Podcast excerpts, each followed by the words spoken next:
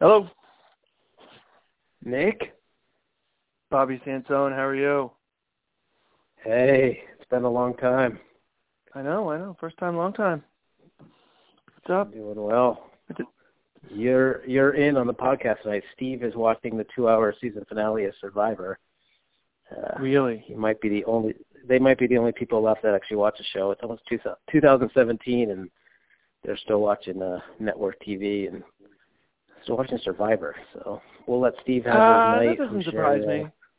Steve, it's basically a soap opera at this point. So Steve, he's getting to the age where he sits down and watches a lot of soap operas and kind of lives vicariously through the soap opera. So, you know, like those women that lose their mind through dementia and stuff like that, I think they actually live the lives of those people in the soap opera. I think he kind of thinks he's going to be the survivor, or at least that's what he tells Becky. But, no, thanks for having me. It's good to be here. He still watches primetime TV. I can't even tell you the show that I have consistently watched in the last maybe close to a decade on any network television outside of sports. Yeah. I really don't have time to do any of that or the ability to get into any of that stuff. But no, do you see a little topic, random topic, Alan Thicke, a.k.a. Jason Seaver, dying today? Heart attack? Yeah. I saw that last night. I was shocked. I thought it was today. No, it was yesterday. It broke last night. Okay. Yeah, no, it broke last night. I saw that. Okay. No, I'm just catching up on that stuff. That was surprising. Who's more famous, him for growing pains or his son from his whatever? He's a singer, right? Robin Thicke. Robin Thicke. Yes. That's a good question. I guess it depends on the audience. Yeah, our generation and above, Alan Thicke. Anyone younger, probably Robin Thicke, but yeah, Canadian. Big loss for the Canadian community. Definitely, he's playing hockey, no less. I mean, it's kind of just fitting. Yeah, to die doing that for a Canadian. No, Stacey told me that actually. Los Angeles. Yeah, true. Yeah, I saw that. I keep up on my Us Weekly and People Magazine stuff. I saw texting my brother earlier this week that. The show Flip or Flop, that couple that does that is getting a divorce is just nuts. He's the one that they caught. He's the one that had like throat cancer or something like that. Right. That woman, like just a nurse saw watching the show and said, "You need to get that checked out." And he had something wrong with him. Yeah, my mom told me about that like a year ago, and sure enough, he had thyroid cancer or something. Isn't that? Yeah, that's what it is. That's right. Survived that. And no, Stacy watches that once in a while, and she can't stand the girl. But she, the one good episode I ever saw of that was when their car got stolen out in front of the house that they were redoing. I thought that was it wasn't scripted at all. They started running down the street, and it just I think somebody took it for a joyride or something. They got it back later on, I believe. I don't know. I don't want to pay close enough attention. Yeah, sorry, don't mean to get off the main topic, but I'm pumped to be here. Good to finally I get a chance to listen to these at work. So when I have some time, and I'm usually either finishing my Knicks picks or have done them just right around when you guys are talking about things. So gets the blood flowing. Nice. So want to recap? Yeah, what's that? Yeah.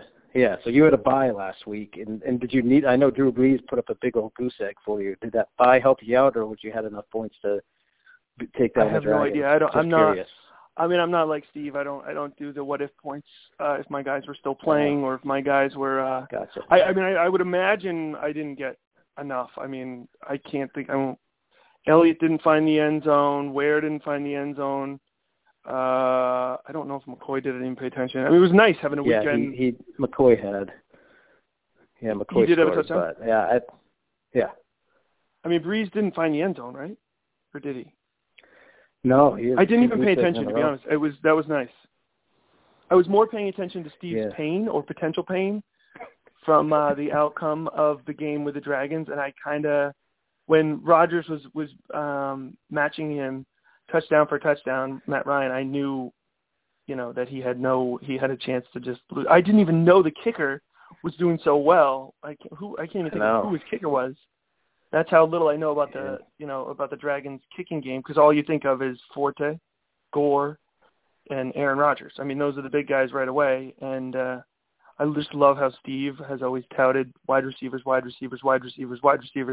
And what's happened with him? Yeah. He gets nothing out of his wide receivers, and they shit the bed as a team, and he loses by just a margin big enough to send him home, send him packing, and he's got nothing. He's texted me a few times with the frustration. I asked him, you know, he was texting me hoping that, wishing the Chickens luck to beat the Dragons, because he doesn't want John to have a three-peat or even a chance at a three-peat, three straight titles. And I said, have you done some scouting for me? And do you know any of the matchups? And he said, no. He's like, I threw away my sofa side schedule. It's like, okay.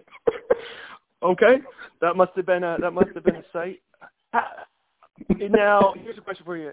Is Becky happy that Steve's done? I don't even know how he's doing in his other fantasy league, but is she happy that he's out of the YFFL playoffs and can kind of take his mind off that? Or do you think he's easier to get along with when things are going okay?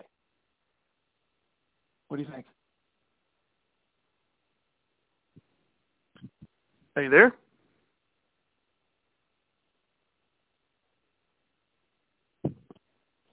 Hey. Hello? Yes. I lost you for a second there. Yeah. Okay. Is Becky happy that Steve is out of the playoffs? Yeah. Do you think life at the Dugas household is less stressful now that they're done? He's got nothing YFFL related going on, or do you think it's better when he's still alive and chancing the playoffs? I think it's all driven to how well his teams are doing. If they're doing, they had a bad week, I think Becky just is getting Steve's crap all week long. If he had a good week, Steve's probably picking up the kids from school. He's doing all the chores around the house. He's putting the kids to bed, taking care of the dogs, whatever else he does. I think he's doing it all. Right. So with the fantasy football over for him, he's probably got like a week of just one of sulking around, and I think he'll be okay. Right. But the Mallards. I mean, Steve. The last thing about the Mallards before we move on to the other recap is he mentioned it's a good thing. You know, he likes to talk trash after things are over. So it's a good thing you don't have the Mallards this week. You're getting a lucky one with the Dragons, because the Mallards have fantastic matchups. You know, it's just he had to get a last little attempt at a jab, I guess, in a Steve way. But we move on, because the Mallards are done. The Dragons move forward, and the Tangs and the Eaters. It's John and his reliance upon the Cowboys, but I mean, they went cold at the absolute worst time. That's basically what happened, and he lives and dies by him, and he had to fall because he got 7 points, I think, total, right? Because the touchdown wasn't even to one of his guys, right? It wasn't to Beasley or to Des Bryant. Right, it was to Terrence Williams. Yeah, I talked about this a lot on the podcast, that starting four guys on one team is just not going to get you to a championship. It might get you to the playoffs, but it's just, once the weather gets cold, the team's bound to have a bad week, and sure enough, it happened to John and the Eaters. Now, does he move on from any of it? Does he move on next year with any of those guys? Does he get rid of Cole Beasley, or does he just keep him in there as a filler and tries to find someone else to fill his hole? I mean, what does he do now that he's been burned by Beasley? Yeah. I'm sure I wouldn't be surprised if he tries to unload Des Bryant. I think he's probably been pretty frustrated with Bryant, kind of like me and Alshon Jeffrey and even Sammy Watkins. So I don't be surprised if John tries to unload Bryant. I think he'll keep the quarterbacks, and he'll keep the kicker, but no Cole Beasley, no Des Bryant next year for the Tanks. I mean, and Allen Robinson, how bad has he been? I mean, I know firsthand how bad Jacksonville's been with Bortles, and I mean, it's offensive line, and it just is atrocious, but Bortles has been god awful, And obviously Allen Robinson suffered because I think he's kind of overhyped. He had one really good year and was just a beneficiary of a lot of throwing of the ball, and just it just worked. But I don't think he's like a franchise wide receiver, to be honest with you. He's a guy that you build around. I don't think so. My question to you was, will he bounce back? And what do you think? I don't think so. I think I have him in another league. I drafted him super high, like in the second round. I thought he was just going to have a huge year, be a top five wide receiver, and that backfired in my face. But I think he'll be an okay receiver. Maybe I'm trying to think someone to compare him to that's okay. Maybe like a Pierre Garçon, I don't know, in his prime, a Deshaun Jackson in his prime, someone like that. That gets you 4 to 8 touchdowns a year and maybe cracks 1,000 yards. Yeah, no, I'm not a firm believer in his success down the road, but I mean, I hope so. I mean, just for my portal's sake, but doesn't look like it. The Eaters, I mean, they survive because of the stinker from the Cowboys, but how much do all these injuries impact their future? I mean, Vance McDonald, I mean, not that he's going to really amount to much, sent to IR. Gordon, obviously, Dugas' big mistake. Kurt's big benefit. MVP candidate, you name it. Down with a knee injury. It sounds like he might only miss 1 week, but this is an important week to, you know, he's going to miss. Can he? I mean, I said in my Knicks picks, I believe he's got a shot. It looks a little better than you would think it on the surface, but you know, if I'm a betting man, my life was on the line. I've got to look at the hot team with the good matchups in comparison and the healthy lineup. So it worked. I think it worked to Gibby's advantage big time with the bye last week, just like me. I mean, Carr had a stinker against the Chiefs. Who knows whether he would have started him or not in that if he was if he had to, given the tough matchups. But what are your thoughts on the Lil Llamas heading to the AFC Championship? Well, first I want to point out 3 GMs in the Final Four. That's pretty impressive. All 3 of them made it. That was going to actually lead me a question down the road. Actually, the only 3 GMs in the league are in the 3 of the 4 semifinalists. Let's get off topic here. Suggestions for possible other GMs, and who do you think was the best candidate to add a GM? Steve, take a little stress off his life. Yourself? It could be myself. I have not done well. I mean, I've probably been the worst owner in the league over the last 3 or 4 years. No, that's a Cito. Anything. That's a Cito. He made the playoffs once. I mean, he had his 2008, 2009 time when he was doing well, but since then, I mean, he probably, we don't even know what he does. I mean, I don't even know, where he is, what he does with his free time. He just kind of disappears, and I see a random post from him in the forum. Maybe he needs a little help. Maybe he doesn't. I don't know. Maybe he doesn't. I just don't know what the kid does with his life, but it was great. He's happy, and he posts once in a while, and is active. That's what we can ask, but I could think he might be a beneficiary as well. I wouldn't know who would be a good, GM for him. Jared Connell, maybe. It's related to Steve. Well, used to be a good friend with Aceto. I have no idea if they're still buddies. What about you? Aceto is always like in the middle of the pack. He's always like 6 and 7, 5 and 8 with the white guys. He's not terrible like I've been with the Beans and Dugs. It seems like I'm drafting the top 2 or 3 every year for the last 3 years. Of course, I've made some bad picks, RG3, and looking like Sammy Watkins was a bad first overall pick, and so some of the blame goes there, but I don't know. The draft, it's a good debate. It's a good debate who's the worst owner in the league. I mean, good candidates for potential GMs. What about Tim Blount? Good owner in Steve's league, probably, or not Steve's, CD's league. I'm sure he would add good content too. Yeah, I think Tim would like it. I have a feeling like Tim would only do it if we raised the stakes and had money involved. I don't know. There's some good candidates. The history, I don't know. I mean, I think that kind of changed. I doubt it. Really, I think it changed the integrity of it. But I think he could be convinced if that was. I mean, I don't even think you need. You want someone that you have to convince. You should have someone that's interested enough to do it. I mean, I wouldn't want to have to. We don't have to sell the product. I think it sells itself. But if he wasn't there, I mean, maybe. I mean, I don't think Estabrook has time to be a GM for Steve, but I don't think, and nor do I think Estabrook wants to put up with Steve's crap, because I'm sure he'd be right over his shoulder the whole time. That's and then okay, well, we got three GMs in the three out of the four. I get a question. I wonder, you know, will there be a holiday bonus for either of the other two GMs for winning it all? If say Kurt or Gibby wins it all, I say this because back when the Chickens won back they were the back-to-back in 2012-2013. Mike offered me his condo in Breckenridge to use for in my time. Granted, you know, the funny part is he knows that I don't ski, and the likelihood of me making it out there, it's kind of an open-ended, you know, make an offer, but it's not really going to happen. But it was a nice gesture nonetheless. So I wonder if Kev in his ivory tower there in Middletown, Connecticut, would be, you know, or conversely, actually, mid-thought change of plans. Is Kev going to be more excited or jealous of Gibby's success if he wins? What do you think?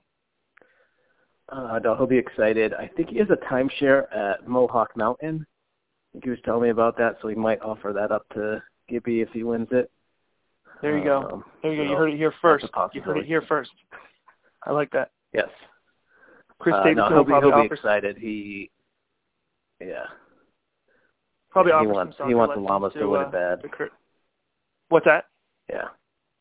No, I was just saying Kev will definitely be excited if the Llamas win. He wants that title before the Mallards get it bad. That's like the subplot of the life of Ellis. The Mallards, Llamas, who wins the title first out of those two expansion teams. And Kevin will be thrilled to get it before Steve. I can guarantee you that. Gotcha. Yeah, no, cool. So, Super Bowl playoffs, it's something, Steve, I know your partner in crime on these podcasts loves to talk about, makes a big deal about, has nothing to do with anymore. As far as the 2016 Super Bowl playoffs, what are your thoughts on your teams, you know, took the battle with Aceto? You got both of them. I didn't really pay close attention. I know they weren't exactly high scoring, but what are your thoughts? Before we get to the Super Bowl, we have an ad read. Perfect. We have our first sponsor. They found out you were on the podcast tonight, and they called me right up. Nick, does your grandmother need her driveway plowed? Well, yes, she does. Oh wow, that she should call Scott Dugas Trucking for all your plowing needs. Do your parents need any excavation work on their house in Yarmouth? I bet they do. Who would I call? Yeah, they might. They should call Story Brothers for all your excavation needs in the greater Portland area. Story Brothers is your leader. Been in business since 1994, and they have rapidly grown and are now servicing all of Cumberland County, Brunswick, Topsom, and the Mid-Coast. That's Story Brothers, the greater Portland's leader in trucking and excavating. So if you want your driveway plowed or your grandmother's driveway plowed, you call Scott Dugas. If you want real trucking and excavating, you call Story Brothers. I like that. 2 sponsors, 1 commercial. Perfect. That's how we get paid. That's a good plug right there. Now let's go back to the Super Bowl playoffs. Now that we've got the Super Bowl. Your thoughts. That's the excitement. You took them both. I did not start Bilal Powell. First time in at least 2 weeks I didn't start him. He had a monster game. I think he had 2 touchdowns, 100 yards rushing. And the worst part about it, I thought I started him all day long, and then I went and checked the site that night, and I saw that I didn't. I was like, oh, shit. So I was down 10 going into Monday night. I had Dixon left, and I had Malcolm Mitchell. And they both got me touchdowns, and I won by like 1 or 2. So I still survived. I got lucky. Beans rolled. So I like my chances. I got pretty good lineups together. The Beans play the Buddies. I think the Beans should win that one. Cousins, Hyde, Deshaun Jackson, Bennett, Julio Jones, hopefully. And then the brothers haven't submitted their lineup yet. He might forget altogether, but Doug's with Andrew Luck in the lineup. I like my chances. So it could be an all-me Super Bowl final. It's so embarrassing, but whatever.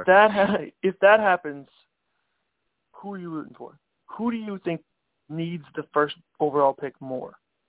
Beans or the Thugs? The Thugs need a running back bad. So I would favor the Thugs. I need Fournette. I need whoever the top running back is. Okay.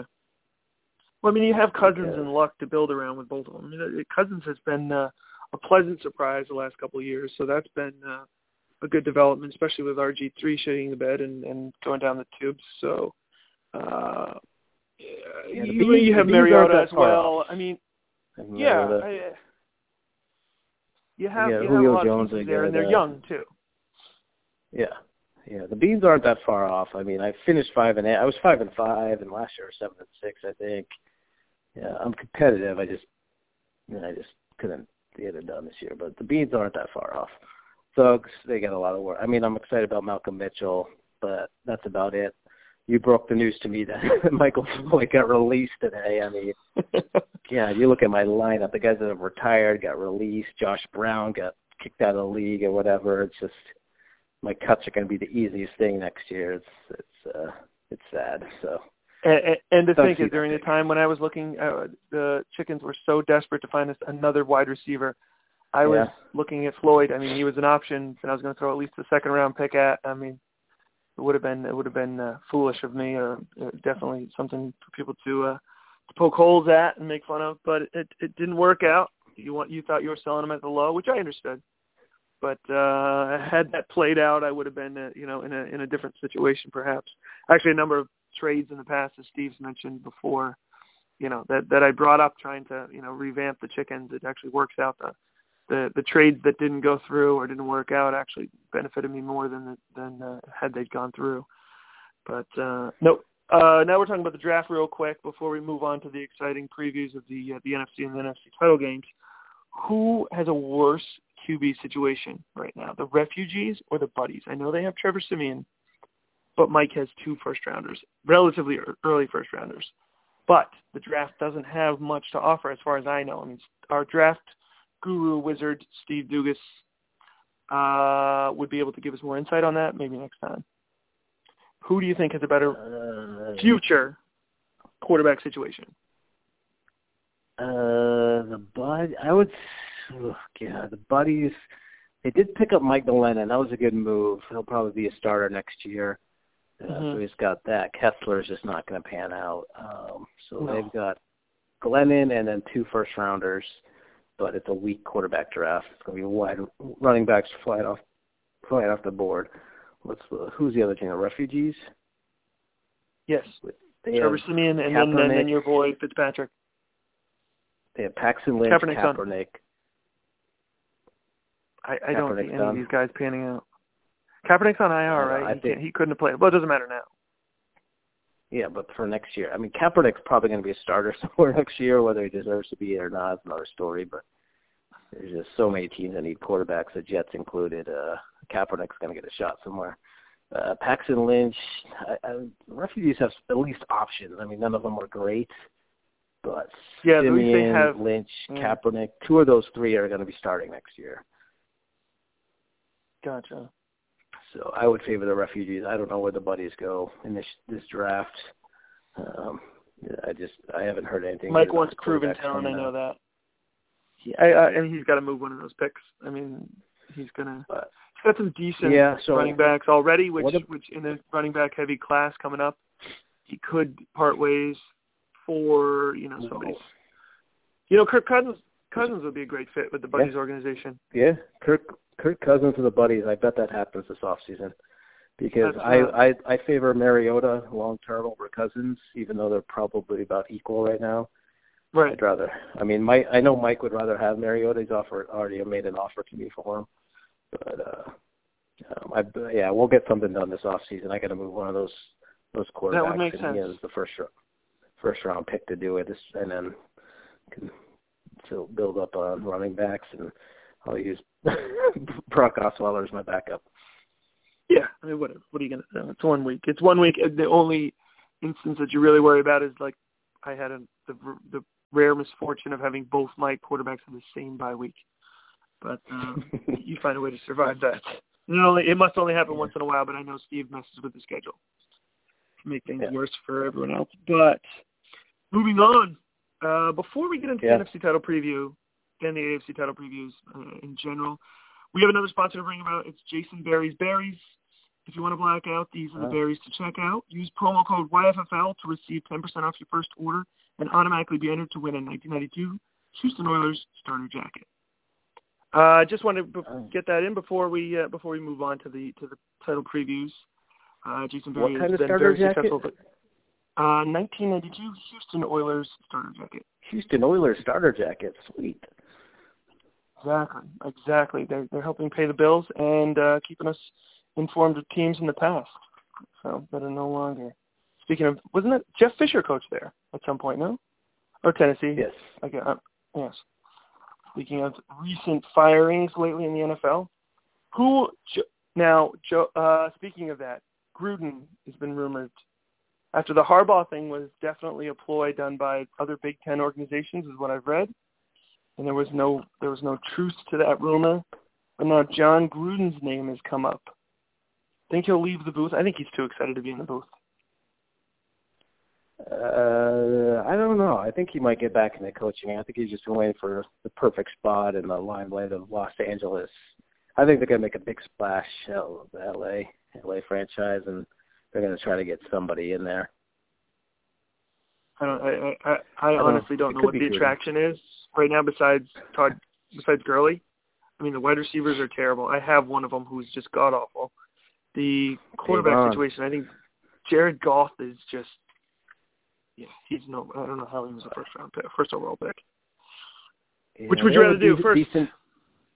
What's that? I was going to say the Rams have a decent.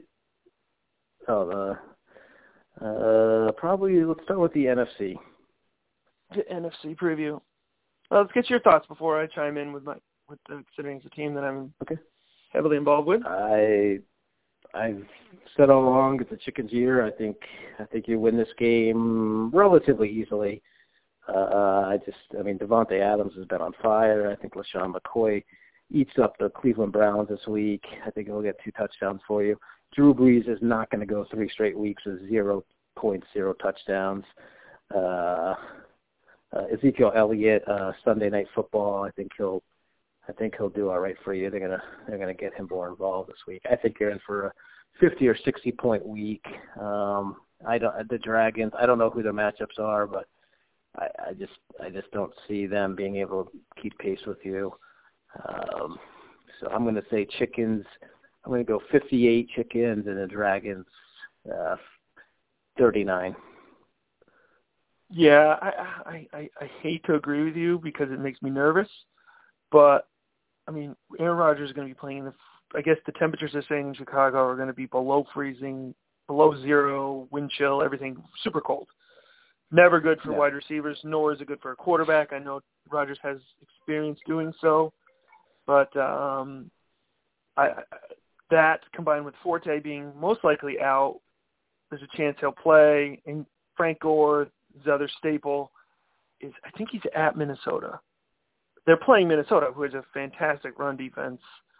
Right. You're right. In the matchups for the chickens are just too good outside of Breeze being at Arizona, but Arizona's not really as good as they used to be. They're kind of a shell of their former self. Couldn't live up to the hype, sort of like the brothers in the YFFL. Lots of hype. Didn't live up to it. McCoy, Ware, Elliott, as you mentioned, Graham, Demarius Thomas, everybody's at home in their home games. Which is always a benefit. I see the chickens throttling the Dragons by at least 35 points. And that makes me nervous. That makes me nervous going into the Super Bowl because the last couple decent playoff runs for the chickens, they've had a game where they've narrowly survived and then had a game where they played really well. So the survival game could be in the 30s or the 40s. I can't see it being this week. It's probably going to be next week, which makes me nervous. So, yep, I'm going to say it. I'm going to say that the Chickens win by, I'll throw a score out there of 65-30. You know, I can't see his wide receivers doing much. I mean, maybe Thursday night will give us a good taste of where we are, what direction we're headed with Graham going. And who does he have going for him? He has somebody. Who's his wide receiver? Doug Baldwin. So if one of them finds the end zone, that might change the direction of the game, or just kind of lead the Chickens in the direction I think they're going to head for this particular game. So yeah, you just need Drew Brees to cancel out. You need him to cancel out Aaron Rodgers. Not even. If he does that, it's a layup. But if he does, if Aaron Rodgers gets his, comes to work, checks in, gets his 3 touchdowns, and goes home happy. He has been not throwing over 300 yards lately, but he's getting his 260 yards passing, 3 touchdowns, 18 points. If I get Drew Brees with 300 yards and 2 touchdowns, it's basically wiped out. Or even just 2 touchdowns alone, I think that's enough with the other matchups for the guys to find the end zone. McCoy's the only one I really worry about. I don't know why, but I think Ware has a good week. Elliott will find the end zone after not finding the end zone last week. And then maybe Devontae Adams wipes out one of Rodgers' touchdowns. That would be beneficial. I wouldn't worry about McCoy. He's playing the Browns. He's going to get the ball. He's playing the Browns. He's been faking a lot of injuries lately. It's been kind of annoying, but maybe he lights them up. We'll see. They're at home. They have Cleveland. You're right. That's an easy matchup.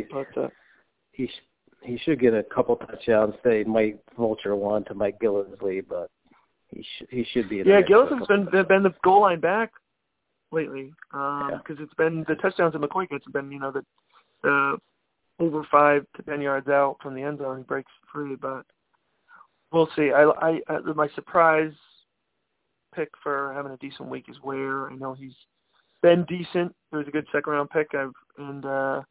I went up against Dugas's thought process with having wide receivers being the focus, and it's paid off. Actually, as an aside, I followed his whole thought process, preaching to me wide receivers. I did it in Esther Brooks League. I think I finished dead last. Like you, I took Allen Robinson. I think I took Hopkins. I had like 4, top 20 wide receivers. And my only running back was McCoy. And I even thought, I went down the road. I listened to one of the podcasts. I took in the advice there, the wide receivers, early on in the year. And then everybody was touting Russell Wilson, the quarterback. He was my quarterback. Obviously not a good year for fantasy, as Kev can attest to. But, it was a stinker. Dead last, I think, when Kate Barker finishes or Kate Chubb finishes in front of you, now you would you're sucking wind in a shitty fantasy season for a seasonal league. But we move on. The AFC title game brought to you by Down East Village Motel. You bring the mistress, we'll clean the mattress. Eaters, llamas. Again, we've talked about this before. Eaters, bunch of injuries. Vance McDonald out, as we mentioned before. Gordon likely to be out for at least 1 week. Even Ingram missing practice. I say this, but I still sense some kind of an upset, like a big week from Rivers, a stinker from, all of the Raiders. I could be wrong, but what are your thoughts? It's going to be a close game. I mean, even without Melvin Gordon in there, he's got Antonio Brown. That guy, he's one of those players that when I play the Eaters, I'm just terrified of. I escaped his wrath this year, but I know he chomped up a few teams. Jamison Crowder is stealthiest, probably the best player in the league you never heard of. He has 8 touchdowns in 12 games this year. I don't know why Kurt doesn't start him every week, but Crowder is. He's forced to this week, so. Yeah, so, and then Emmanuel Sanders, I feel like he's going to get a garbage time TD against the Patriots.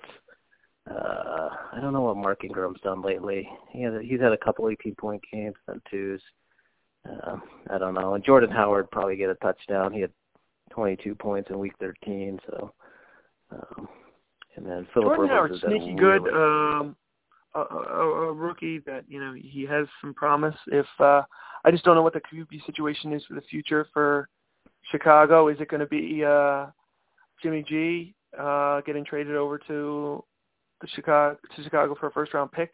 That's one rumor that the local radio is talking about here, the New York radio, who are definitely Patriot haters, but they do think about the other teams and where the Patriots are going to get stronger, because they're constantly thinking about a good team. They've mentioned the Patriots giving up Jimmy Garoppolo for the Bears' first-round pick, which would be an early pick.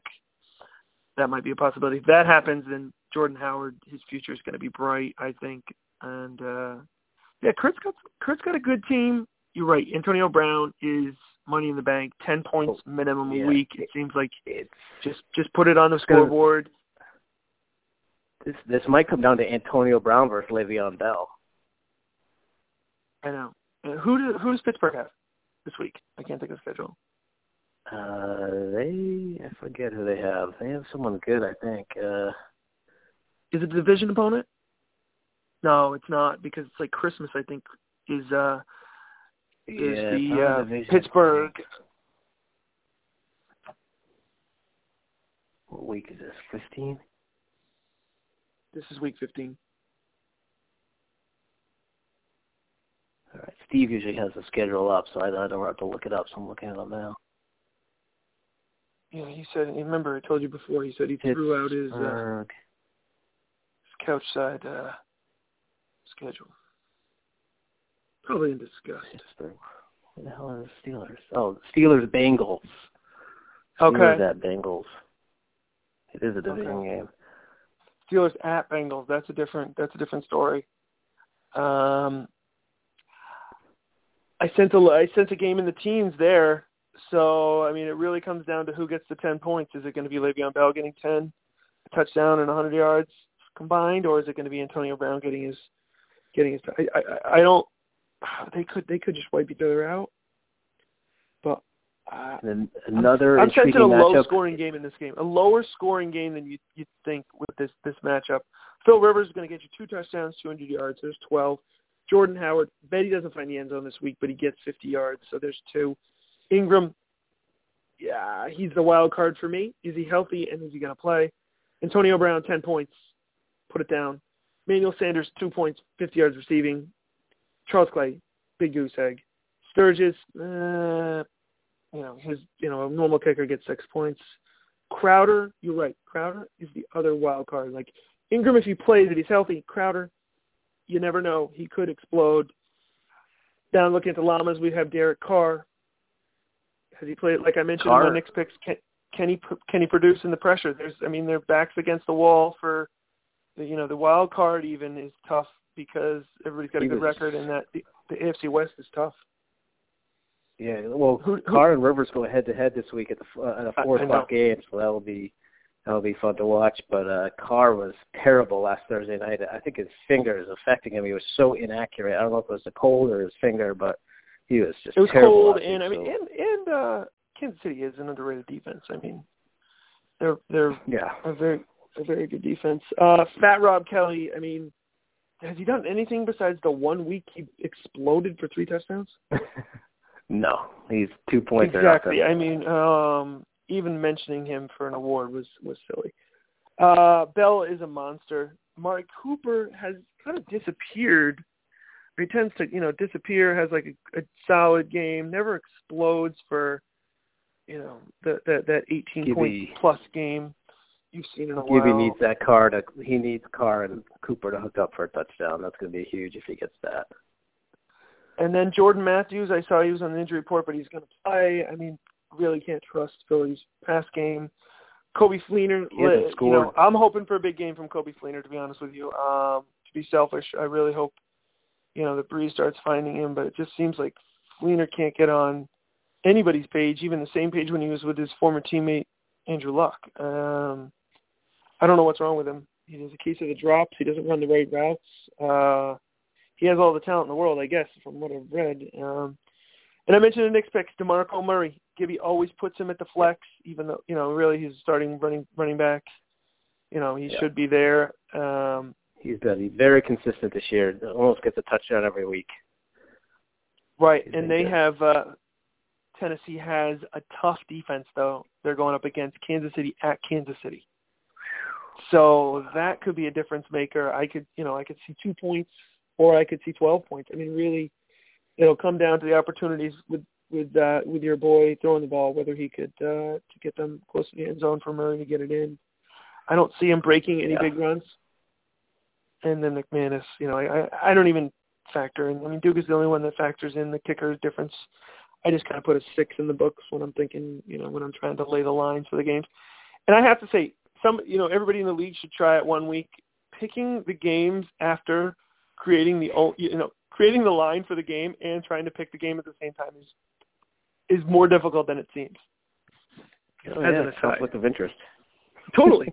Like who am I going to pick in this game? And I'm not going to make a line that that's absurd enough just so it makes me my pick work out. But that's a wrap on those. I'm going to say Llamas will sneak it out.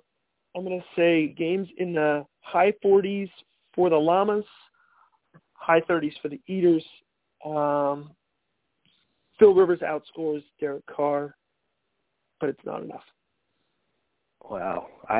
The more I look at these lineups, I think the Eaters sneak this out. Monday Night Football, Jamison Crowder catches a TD to give the Eaters the upset win over Gibby and the Llamas. I think they did. I think it's like 43-41, something like that. Kurt will need a touchdown out of Crowder Monday night, and he gets it. That would be. I just have a feeling.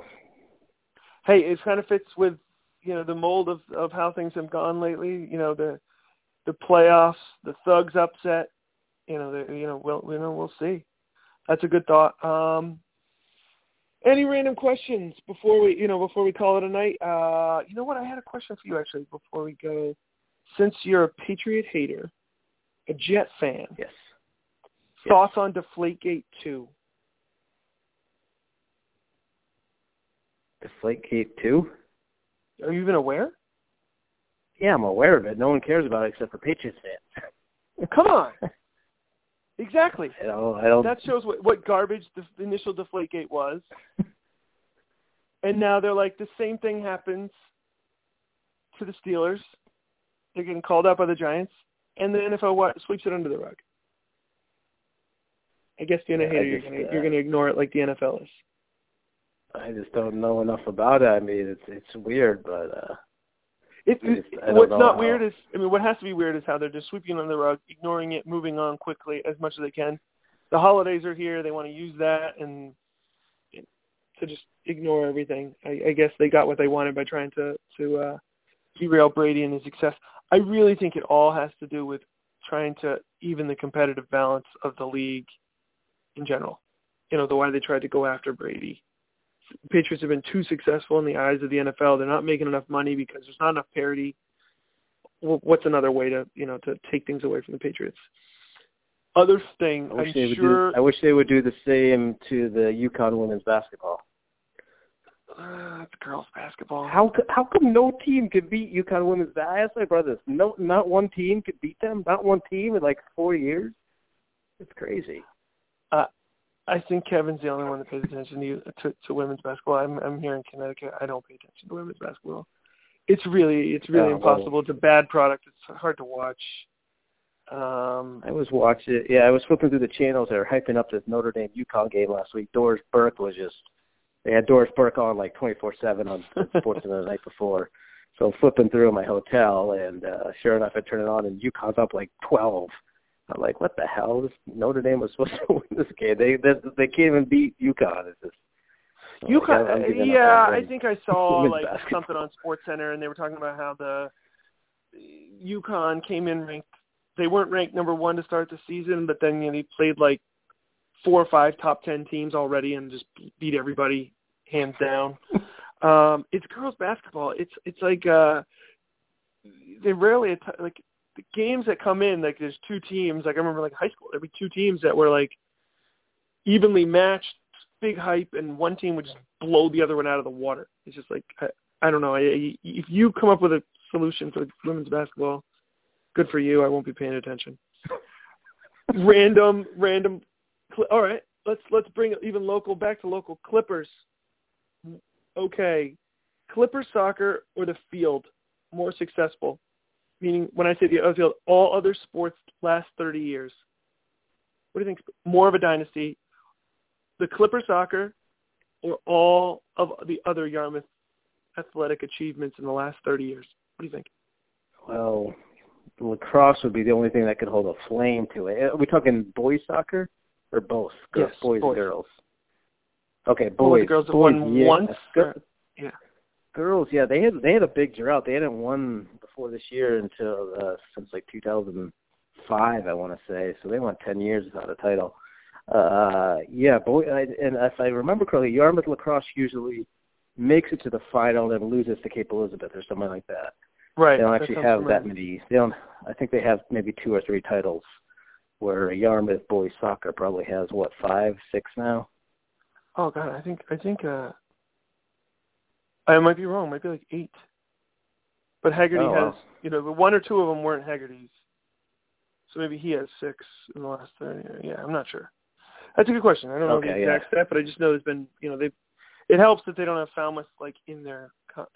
They play them in the regular schedule, but they don't have them in the playoffs. And then it's like, What's the random team that they always play, Maranacook? I don't know. There's one team that's just kind of. Sorry, didn't mean to go off on that tangent there, but wanted to keep it local, bring us back to our roots. One more question for you. The league keeps evolving, as in the league is in the YFFL. Now that many of us are all tied down with kids these days, what's next for the league? More GMs? Fewer teams? What's the next big change? What do we see coming down the pipeline? Tell us. I don't know. Still the viewers, still more the GMs. More GMs, but I don't think there's any good candidates. Retraction down to 14 teams. Okay. Who gives up a team in that instance? That means 14 teams means 2 owners are giving up a team. Yeah. Could go that way. I don't know. I'm just saying these are all possibilities. I don't think we will retract, but, Right. It could be on the table. I don't know. It's just so hard. The 16-team league is very hard. Very hard, but that makes it fun. That makes it harder. Things pay off. League should be hard. Or do we wait another, not even 10 years, and we get the Brysons and the Jacobs in the league as deputy GMs, and then once they're proved their worth or their intelligent enough to run a team, do they get their own franchise? I don't know, but I don't think there'll be any changes in the short term. I mean, I think the league is what it is. It's a touchdown league. You got to build your lineup around the touchdown league and do some of your own thinking. Gotcha. Well, all right. Well, I'm looking forward to an exciting weekend. It should be some games are going to be up and down. I love the idea that you're calling the upset with the Eaters. I'm saying now, making a statement, put it in ink. Chickens win big, which makes me nervous for the title game, especially if it's going to be against the Llamas. If the Eaters somehow pull the upset, like you mentioned, I think all the dominoes are falling in the Chickens' favor, like they did. I'll even give Steve a little credit for saying, the Dragons are a little weaker at this point in time in the season than the Mallards. I have no idea what the Mallards' schedule looks like for this upcoming weekend, but Steve says it's pretty favorable in their regard. So I guess I'm going to have to say that I'm happy that that's the case, that they snuck by, and I'll be rooting for your upset with the Eaters. But, I think the Llamas Chickens is a better matchup for the Super Bowl, but that doesn't always happen. I think the Eaters are going to pull off the upset, but what do I know? Gotcha. And then I'll leave it for your Super Bowl call. You predict you're going to win both games, make it to the Super Bowl final. Okay. That will be an uneventful thing to talk about next week then, if that actually happens. That's right. I guess you can make mention of who you'd be looking at and which team you'd be preferring to get the first overall pick. All right. It's been a pleasure. Been a pleasure. All right, Nick, thanks for joining us this week. It's an honor. Hopefully I've filled Steve's shoes. And he's okay. Also want to apologize to Skillin's Farm, who offered us a very lucrative sponsorship offer, but Commissioner Kinsman quickly vetoed. I just wanted to give them a quick plug at the end. All right. Until next week when we have the Super Bowls. All right. Thanks, Bob. All right. Okay. All right. Thanks, Nick. Bye. Bye.